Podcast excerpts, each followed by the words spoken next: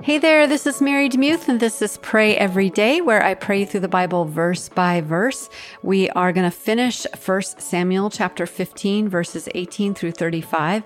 And if you remember a little bit from the story yesterday, Saul had about seven eighths of the way obeyed God and then justify his non obedience of God.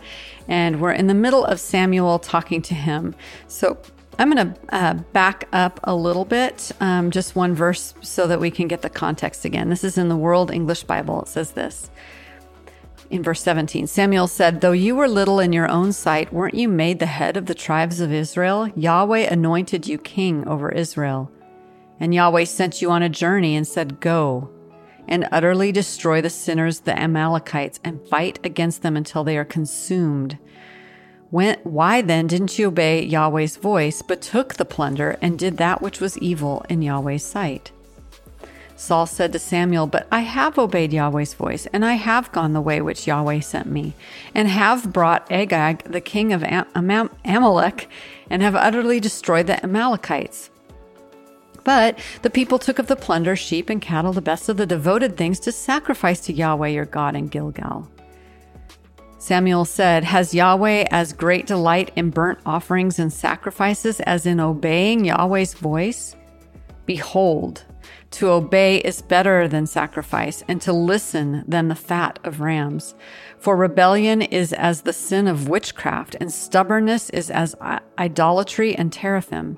Because you have rejected Yahweh's word, he has also rejected you from being king.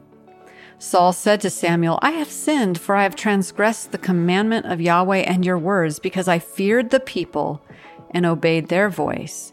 Now, therefore, please pardon my sin and turn again with me that I may worship Yahweh. Samuel said to Saul, I will not return with you, for you have rejected Yahweh's word, and Yahweh has rejected you from being king over Israel. As Samuel turned around to go away, Saul grabbed the skirt of his robe and it tore.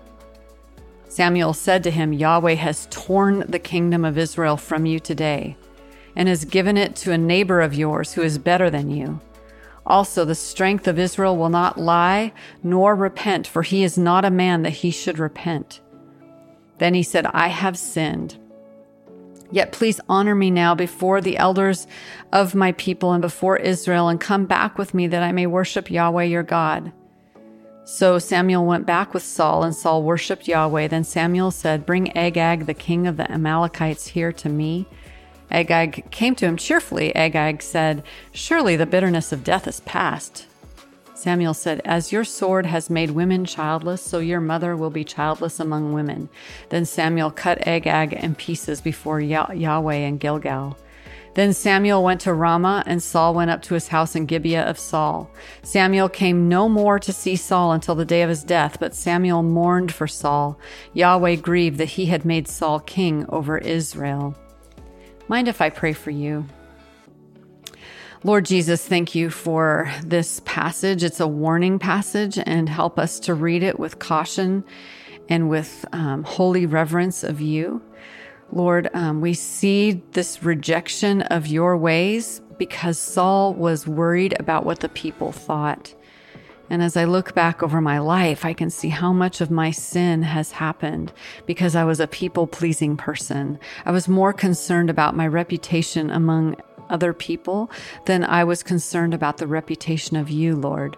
Please forgive me for that.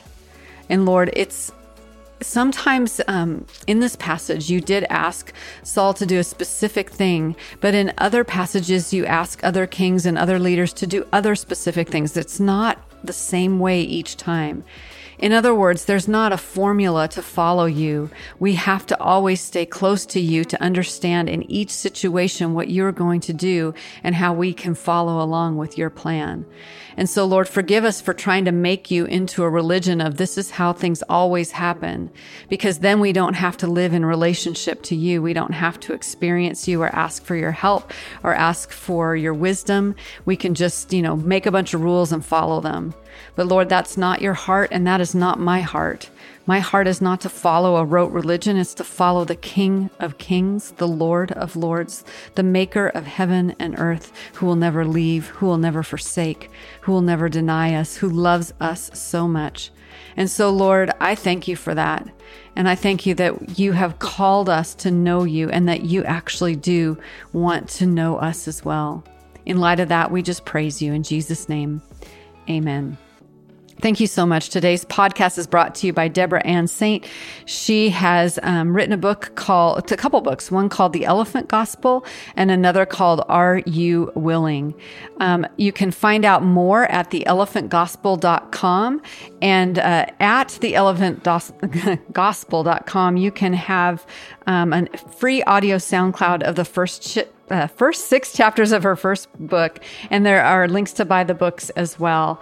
And so, um, Deborah has a heart for people who really want to. Um, not have the religion that I just prayed about and talked about, but to have a relationship with um, with the Lord. And she has this uh, four elephant parable that has to do with the elephant gospel. And it's the elephant in the middle of the room, the elephant in the shackles, the elephant in the stampede, and the elephant in the victory state. And she has much to teach you about what it means to have a deeper, stronger, more powerful, contented relationship with the Lord. And so if you want to explore what she has to write, and thank you again, Deborah, for sponsoring Pray Every Day, you can go to theelephantgospel.com and avail yourself to these books and her resources. Thanks again for sponsoring the show.